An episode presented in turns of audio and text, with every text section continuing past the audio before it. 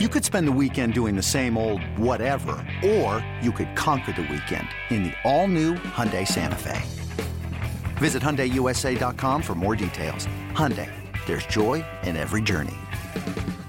With threats to our nation waiting around every corner, adaptability is more important than ever. When conditions change without notice, quick strategic thinking is crucial. And with obstacles consistently impending, determination is essential in overcoming them. It's this willingness, decisiveness, and resilience that sets Marines apart. With our fighting spirit, we don't just fight battles, we win them. Marines are the constant our nation counts on to fight the unknown. And through adaptable problem solving, we do just that. Learn more at marines.com. Welcome back to another edition of the Hello Win Column podcast alongside former Major Leaguer Mike Bacsik. I'm Jared Sandler. You know, we recorded this last week, but then the computer froze. And it's probably a good thing it did because I think we spent a majority of the time talking about the upcoming road trip being a really steep hill for the Rangers. And I think Yeah. I think we said maybe three, hopefully two. Yeah, I was hoping to win a game in each series. Yeah, that, yeah, that's what you said. And then, hey, the Rangers go and they take five and six. I know the road trip didn't end the way that anyone wanted. I think, like for whatever reason, optically, it would have been a lot better if the Rangers lost six to four, not thirteen to two. There's just something defeating about getting blown out like that. But at the end of the day, at the end of the night, the Rangers take five of six from the Nationals and the Astros. And without trying to sound too dramatic, that might have been somewhat of a season saving road trip. Because if the Rangers go, let's say, one in five, they're now nine games under 500. It's going to be awfully tough from the time the road trip ended today and really tomorrow with the resumption of, of the season from tomorrow until trade time for the Rangers to overcome a nine games under 500 deficit to prove that they should buy. Now, it, it definitely was doable, but man, to take five of six and to be sitting here a game under 500, it is a lot more doable for this team to move into that buying mode. I honestly thought that's kind of where they would be, Jared, and that's why I'm happy they're not. Is The just- buying, oh, the selling. Okay. Yes, is that they're just one game under 500. It's uh, still a very interesting season that can still go either way. Um, but yeah, I'm now more excited about the 2017 Texas Rangers. I, I can see kind of the light at the end of the tunnel when you want to get into Carlos Gomez coming back. I know Napoli hasn't been a very productive player for the Rangers, but he's getting close. And then the Cole Hamels news, just Tyson Ross is going to get to pitch Friday night. You start seeing. If these guys can come back healthy and perform to the ability the Rangers believe that they can perform to, then you're still in decent shape to make a playoff spot. best signs of this six game road trip? What what are the, the big takeaways for you that could translate beyond just these six games? And I guess to to draw a line, Austin Bibens-Dekker had a great outing. He outdueled Max Scherzer. With all due respect to Austin Bibens-Dekker, awesome dude, been a good story, and he's been really productive out of the bullpen. I don't look at Austin Bibens-Dekker and say, okay, what we learned this road trip is that we've got a stud starting pitcher in Austin Bibens-Dekker. So what are the things that that you saw that you're like, all right, hey, this this doesn't have to be a, a flash in the pan over the six game road trip. This is something that I think will carry on beyond this road trip. Choo and Odor. Okay. Uh, those two guys, I, I believe, had good road trips. And I think it's somewhat sustainable. Now, I know Choo's not going to have a 500 on base percentage the rest of the way, but I believe Odor is going to get out of this early season funk. And by the end of the season, I don't think he's going to bat 271 or better like he did last year. But I, do, I believe at the end of the year, he will be at 250 or better, which means there's still another 30 points or so to go in his batting average. think he's going to hit a few more home runs uh, than he did early on in the season. That his home run rate will go up. Uh, Choo, as long as he stays healthy, you know he looks really good at the plate. He's seeing the ball well. That's who he is. Uh, Getting on base a lot at the top of the order. Those are the two things that I see really helping that the offense can be more consistent going forward. Yeah, you know, I, I think I was hoping that Jeremy Jeffress pitched well yesterday, and, and in fairness to him, the two home runs he gave up are flyouts pretty much everywhere else. I, you know, real oh, go quick, ahead. Yeah. I pitched in that park, and there's part of me that thinks that you shouldn't play a left fielder against certain teams. Now, that's how pathetic I think Minute Maid is. I think it's a, a badly constructed field that looks super dark, that is bad for baseball. Because the left field is so stupid that I think there are certain hitters that you could play kind of five infielders and two outfielders and get away with it at that park. That's how silly I think that park is. And I really hope, and maybe you know this, Jared, because I don't. I really hope the Rangers have no plans to do something to make something silly at a baseball game. Well, I think, and I could be wrong, I think the Rangers plan on using the same dimensions for the new park they have with the current park. So there Okay. isn't going to be a, a joke of a left field or anything like that. Okay, good. Um, Ty now- Wigginton one time told me, "Yeah, I broke a bat, hit a home run." Into yeah. that. Oh, yeah. like you can break a bat and the ball will still be a home run if you hit it into that corner. Well, and, and I want to say this before I give you this note on Jake Marisnick and his home run. You know, the Rangers two nights ago benefited from it because Rougned Odor's opposite field home run is a fly out Right. pretty much everywhere else. But Jake Marisnick's home run is a home run 2% of the time when you consider where the ball traveled, the, the exit velocity, the time in the air, the launch angle, all that stuff. And it's a hit just 3% of the time. So I'm not really sure what to say about Jeremy Jeffress. Prior to last night, he had allowed just one run over his last seven and two thirds.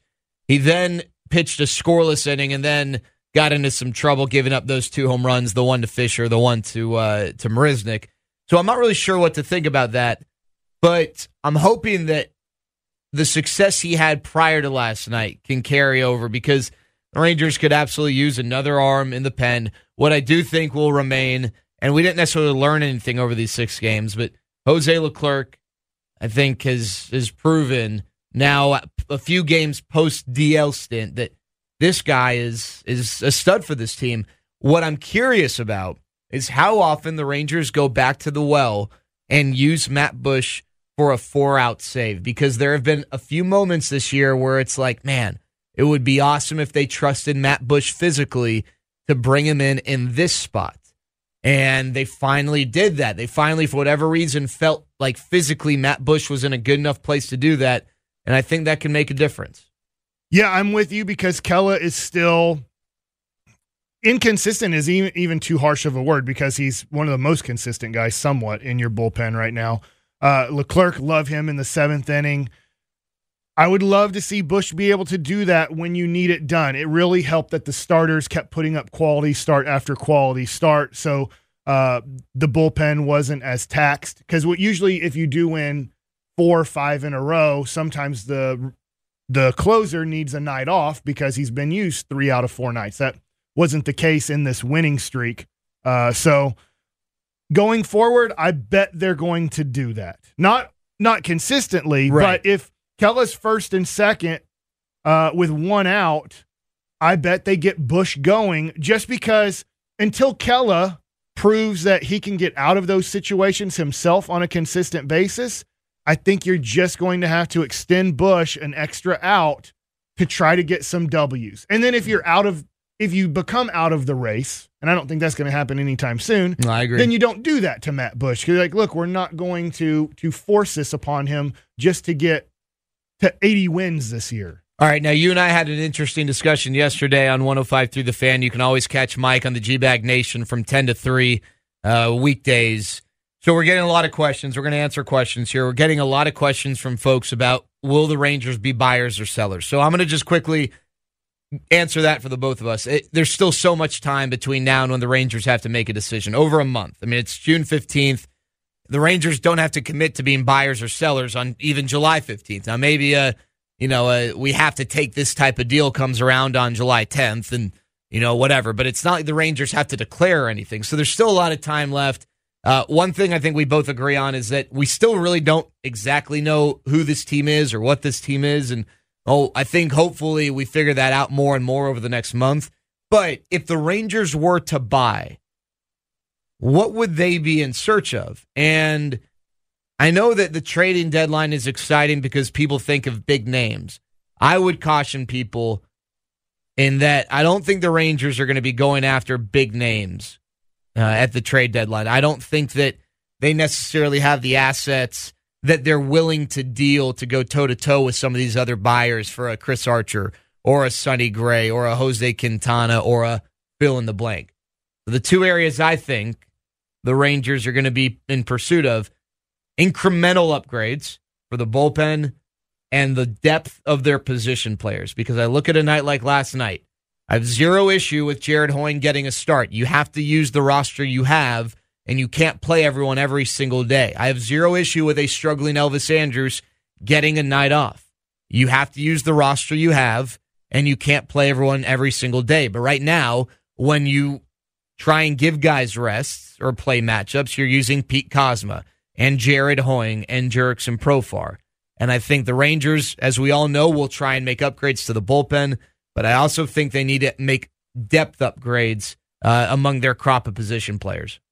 A great point because just talking to some people that actually can scout, that are professional scouts, say, to your point, there's three automatic outs on the Rangers uh, team, and it's Kozma Hoying and Profar that they feel like when they come to the plate, you just have to make an okay pitch and you get an automatic out. And you don't want that, especially if you're going to compete later in the season. Right now, the weather has been mild in Texas. It's going to get up to 100 degrees and yep. stay 100 and above 100. And that's when you really need to be cautious of playing Elvis Andrus uh, 25 out of 26 days, stuff like that. Uh, same with Beltre, especially with his leg issues that he's had this year. And if you're going to have to just throw Profar out there or Kozma out there, uh, or on times for defense, Hoying out there, you're giving the other team a free out in your lineup. That's why American League fans hate National League Baseball yeah. because there's a free out in the nine spot 90% of the time. And you don't want that on your American League team. And, you know, I will say this Jared Hoying obviously is not up here to, to swing the bat. But I do think you can find someone who is, you know, similar defensively who maybe gives you a little more offensively. And, and of those three, I think Jared Hoying is the least of my worries, even though it was his at bat yesterday that was really the turning point. Uh, you know, I, I hit by pitch strikeout. The hit by pitch strikeout, yeah.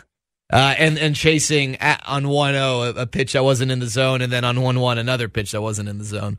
Uh, and I'm not trying those guys. They're they're major league baseball players. I'm just telling you, you can get better. What other teams are saying when they come up to bat, this has to be an out. Well, let's. Uh, you know, I'll use the Astros as an example. Their fifth outfielder, the equivalent of their Jared Hoying, who plays more because he is better, is Jake Marisnick. Mm-hmm. You know, that's man. If Jake Marisnick was on the Rangers, that would be a huge depth upgrade. Yeah. Uh, so you know, and then Marwin Gonzalez is kind of a Jurickson Profar type. Yeah. Marwin Gonzalez is a, a way better player than Jerks yeah. Profar. So when you consider, and, and you don't have to get to that level, but man, it would be certainly nice to to do that. I, I want to ask you this question. Okay. It is June 15th. Let's say on July 10th, some team comes calling. Okay. And the Rangers are two games out of the wild card. Okay. And a team gives you an offer that if you were in sell mode, you would be blown away and totally accept for Yu Darvish. It's a package of prospects that could reshape your future, but you're not necessarily out of it yet. But they're telling you, hey, we're willing to give you this deal for an extra three weeks of Yu Darvish. Uh-huh. This deal is off the table tomorrow. What do you do? Did the Rangers make the playoffs in 2015? Yeah. Was Yu Darvish a starting pitcher on that team? He was not. I make the deal. I know it's going to be tough. It's going to be tough to to be two games out, make up those two games, become a wild card team because I, you know, I think you feel the same way. The division is it's going to be very tough to ever get competitive to win this division, to get it within four or three games in in September to really make it a race. I'm not saying they would make the playoffs if they traded Yu Darvish. It becomes a lot more difficult, but I don't think trading Yu Darvish means you're totally screwed the rest of the season. Now, if you trade Gomez along with Darvish and Lucroy, uh, yeah, now you're, you're, then you're screwed. Yeah. You're not going to make it. But if you just trade Darvish because uh, they give you, for example, I'm just throwing out the example here. The Houston Astros starting pitcher last night, Martes, the guy who hit the home run last night, Fisher, and another top 10 prospect in their organization. that's that's tough to say no to. You just put Martes in the spot that you had Yu Darvish in. Uh, Fisher becomes one of your possibly everyday players immediately. And you got a prospect in double A who's, let's say, throwing 96 miles an hour. You know the minor leagues better than I do, but I'm just, I'm throwing those three guys out because Houston yeah. knows they've won the division. They want to win the World Series. They want to go with, uh, with uh, Dallas Keuchel, yeah. then Yu Darvish, then McCullers as their three guys come playoff time. I say, okay, if you want to, we'll take we'll take these three studs yeah. from you, and and hopefully it'll it'll come back and hurt you guys that Yu Darvish doesn't re-sign with you guys, and that we just got two guys that are immediate impacts on our big league team. And another guy who we think in 2018 will be an impact on this team. I'd feel better if Cole Hamels came back and was pitching well. Right. Uh, but I think if a team's going to blow you away like that, you can't. It, eh, you you have to you have to definitely consider it uh, because the reality is if you're two games under 500 or two games back of the wild card around 500 you got to be be realistic yeah. here it could happen yeah uh, and as long as you get in the dance you know you can get the you know that dance with that girl you have a crush on but you gotta you gotta be realistic here i had braces in college all right, and the minute I, I broke up with my girlfriend, I knew that when I did that, my my high school girlfriend, uh, it was going to be tough for me because I had braces in college, but I was there. I had a chance. The odds were steep. Uh, you know, you get in the dance, you get into the postseason, anything can happen, and you got to consider that. But if you can make a deal that could possibly shape your future, uh, then I think you have to consider it. Speaking of shape, you were in Houston last night. I was. Is Martes's shape as bad as it looks on on uh, TV. Yeah, he walked right by me. Actually, I was I was in the tunnel right by the bus, getting ready to go to the airport. Yeah, uh, waiting for you know all the, the the players to file in, and uh, the buses were parked right by where the players for yeah. the Astros walked by, and uh, I was like, I remember he was he was I was on the phone doing the post game with Kevin and Corey, and uh, like these three guys were walking towards me. One was Dayan Diaz, uh, who pitched for the Astros, I think two nights before, and there's this guy. I was like, must must just be their boy like you know just a friend.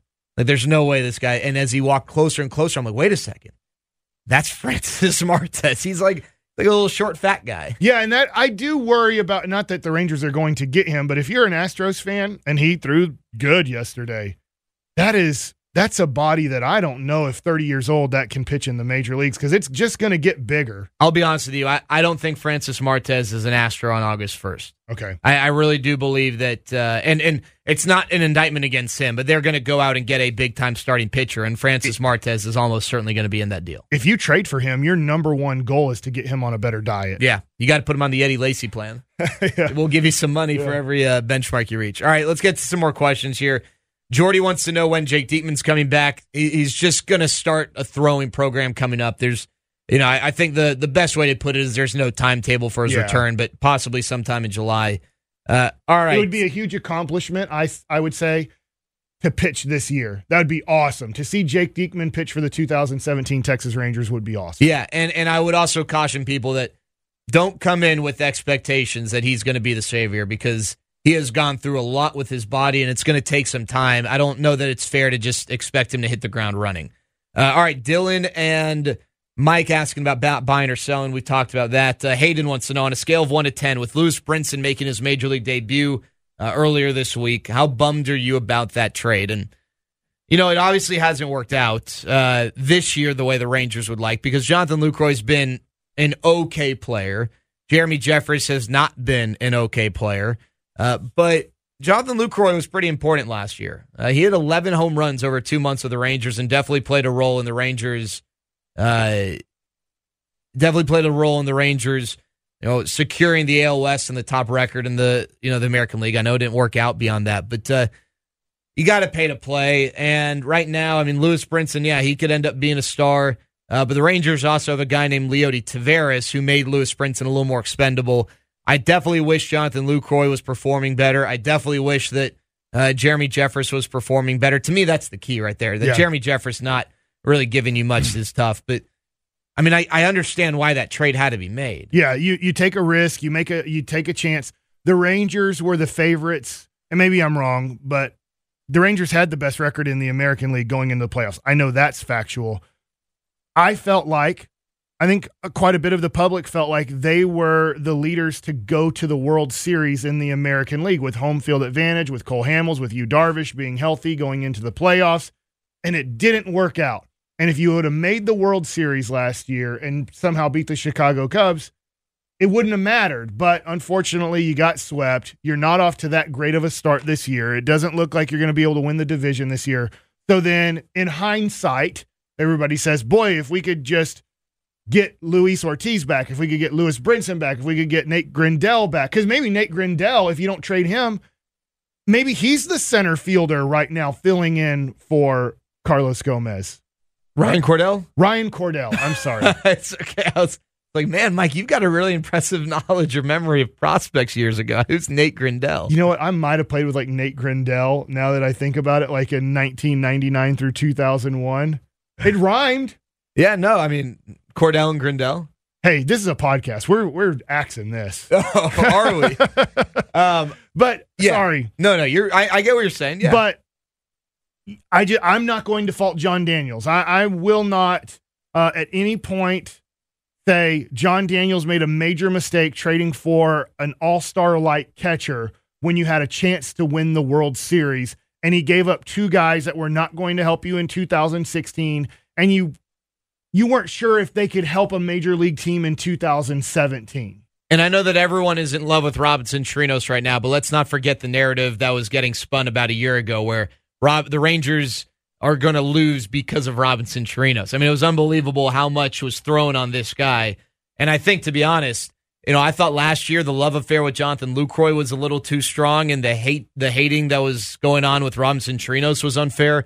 And I think the roles are a little reversed this year. Robinson Chirinos has been really good in his role, but let's not mistake him for an all-star catcher, though he has been very important to this team. And I don't think Jonathan Lucroy's been as bad as some people have made him out to be. Uh, he just hasn't been a catching Jesus, which is what he was positioned as last year. Uh, all right, so this is a question about. Uh, it's from Michael. Will there be any movements with Jeffress or Barnett? So I'm going to go ahead and say no to Jeffress in the immediate. Barnett's an interesting one. They got to create a space for Tyson Ross on Friday, and Tony Barnett's got an ERA around eight, and it just has been. It's been a struggle for a, a while, and he's optionable I would not be surprised if Tony Barnett was optioned to just kind of get things back on the right track uh, over at AAA. What yeah, have you seen from him? I mean, I'm seeing a guy who's missing his location consistently. Yeah, his his uh his ball doesn't have late movement, late life, however you'd like to say that to to make it make sense where uh, the timing is messed up that he's hitting the barrel of the bat a whole bunch. You know, it's it's one of those things where I don't want to be too hard here. I'm trying to put this in the right way. Because he was not in the Sam Dyson Tolleson role, you kind of seem to just say, oh, we move on the next day and you kind of forget about it. But mean, there hasn't been much difference with Barnett and Sam Dyson, except that Barnett does it in the sixth and seventh inning. And Dyson was doing it in the eighth and ninth inning, mostly in the ninth inning to start off the season. But I he has it. I know he can pitch at the big league level and help the Texas Rangers. Hey, he did it last year. But I'm kind of with you. I'm just going in my head. Dylan G, you could you could send him down, and and that would make total sense to me. I don't think you can send down Bibens-Dekker or Nick Martinez the way they threw the ball the last time they took it. Uh, you know, because one of them probably goes back to the bullpen, and you say, look, they're pitching better right now, and it could make sense. I'm I'm just it could make sense for Barnett to go down, get about three or four appearances, hopefully put up three, four zeros, and then call him right back up. Say, awesome. We found something. Let's do this. I'm sure every team goes through this, Jared. Does it seem like the Rangers, even though they've been a really good team the last few years, the first half of the season. The bullpens. Yeah. yeah. I, you go into spring training. I, I, feel like I'm going to go into spring training next year and just say, this is not going to be a good bullpen for the first three months of the season. You, no uh, matter who they have, no they matter can have who Rollie have. Fingers like, and Goose Gossage. Yeah, yeah. Like, this is going to be a bad bullpen, and then they're going to make a few trades if they're good, and it'll become a good bullpen the second half of the season. I mean, that that's the way it's worked, and hopefully that pattern continues this year, just because we've already gone through that really bad portion. All right, so some interesting questions. Carlos Gomez and Mike Napoli undergoing uh, are in the middle of their rehab assignments. Napoli actually, I guess, technically begins his tonight in Frisco. Carlos Gomez began or continued his in Frisco last night after starting it off in AAA Round Rock. So what do the Rangers do when those two guys get back in the lineup? You know, Delino DeShields doesn't give you a ton defensively, but you know, he's hitting around 300 and getting on base around 35% of the time. I actually thought he had a really good at bat yesterday or plate appearance against Francis Martes to reload the bases uh, after the Rangers got their first run on the wild pitch. But that's a fair question. I, it's definitely not as easy to say, oh, you just got to take Delino out of the lineup like it, it might have been a month ago. Uh, with Napoli, I think you give him time as a first baseman. Uh, and do you do a righty lefty thing with Napoli? I think you, yeah, you know, I I don't know that I I'm in love with the. I think you could do a righty lefty thing with Napoli, uh, and yeah, you very well could do it with Gallo. Uh, I I think you know because Napoli had, had a good May Okay. before he got hurt.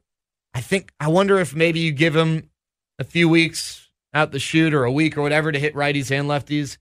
But that very well might be what happens. I mean, there there definitely is going to be an odd man out here. Gomez is going to be in center field every day. Uh, Mazara is going to be in the lineup every day, likely in right. Choo has got to be in the lineup every day, likely as a DH. Uh, so that leaves left field available for Gallo or DeShields. Uh, Yeah. First base for Gallo or Napoli. Um, you know, and you can obviously rotate Choo kind of in that mix. You can give him a day off every, you know, But here it- and there. And we talked about this earlier. At least this gives Banny a good option off of the bench. Yeah, absolutely. There, A this pinch will add to hitter. Uh, something where he doesn't look down there and go, they can replace somebody defensively, but I got nothing to change the game offensively on my bench. So who's the guy who? uh, So you would propose going righty lefty with Napoli and Gallo? I think you you have a DeShields, Napoli, Gallo kind of two guys are going to play every night, and one guy's going to be on the bench. And Gallo, that's why he's so valuable because he can go out to left field and he can play first base and he can give Beltre a day off here and there at third base. So Gallo makes this doable where I think everybody stays fresh, everybody stays uh, engaged. Because if you do sit out three or four days in a row, it's tough to say, okay, now you get to bat and Chris Sale's pitching because he's left handed. Go get him, Delino. And then Delino's one for his last 13, and they're like, man, he's just not hitting anymore. Well, you got to keep him playing kind of two two out of three games might be a lot two out of four games he needs to be playing 50% of the games to kind of stay in this good groove that he has this rhythm that he has at the plate All right, one more one more question here. We'll get out of here. This is a Hello Win Column podcast. He's Mike Bacsik. I'm Jared Sandler. Uh, we got a question here from this is David. What can we expect from Tyson Ross this Friday? Especially curious after his struggles in AAA. So I'll say that I think it's a big mystery, and no matter what happens Friday, it's not a definitive predictor of what's going to happen the rest of the year. If he goes seven shutout, don't think that he's immediately back to 2013 to 2015 form. If he gives up seven runs in two innings, don't think that that's what it's going to be the rest of the year. It's his first start coming back from a, a pretty significant operation. I think for me, uh, it's that I I think we have no clue really what what's going to come of it because we just haven't had enough sample size uh, for people coming back from this injury, and, and the samples we have, the the results have been mixed. But I'm curious. I mean, you've played with guys who have gone through this. What do you What are your thoughts here? Uh, to start off, I would love to see the ball in the 93 to 96 range. I know that that's just velocity, and, and that doesn't mean success or failure, but I'd like to see that from his arm. I'd like to see that good breaking ball every once in a while. I think that'll take some time to really be consistent with your breaking ball, but he has a really good one. A, a I'm going to throw it to you. He could tell the hitter he's going to throw it, and they could still swing and miss on it, and then work in that good changeup. He has unbelievable stuff. I don't expect to see that early on, so I'm looking for Jared five to six innings in those first two to three starts, uh, and give your team a chance to win, and just see that there's improvement with location of his pitches. Because I think you could see on Friday night three or four walks in five or six innings. That doesn't mean he's going to walk a lot of guys all season long, but this is the first time he's thrown a ball competitively in the major league level since opening day of last year. And he was hurt when he threw those balls on opening day of last year. So you're looking at a year and a half, almost two years or so of being off of throwing competitively against major league hitters. So that's that's where I'm at. I'm hoping by the time we get to August, Jared, that he's he is Tyson Ross of 2013 2014. Yeah, that'd be a great addition. There's no doubt about that. All right, that's going to do it for us. We'll be back next week. He's Mike Bacsik. I'm Jared Sandler. Thanks so much for joining us on the Hello Win Column podcast right here on 1053thefan.com.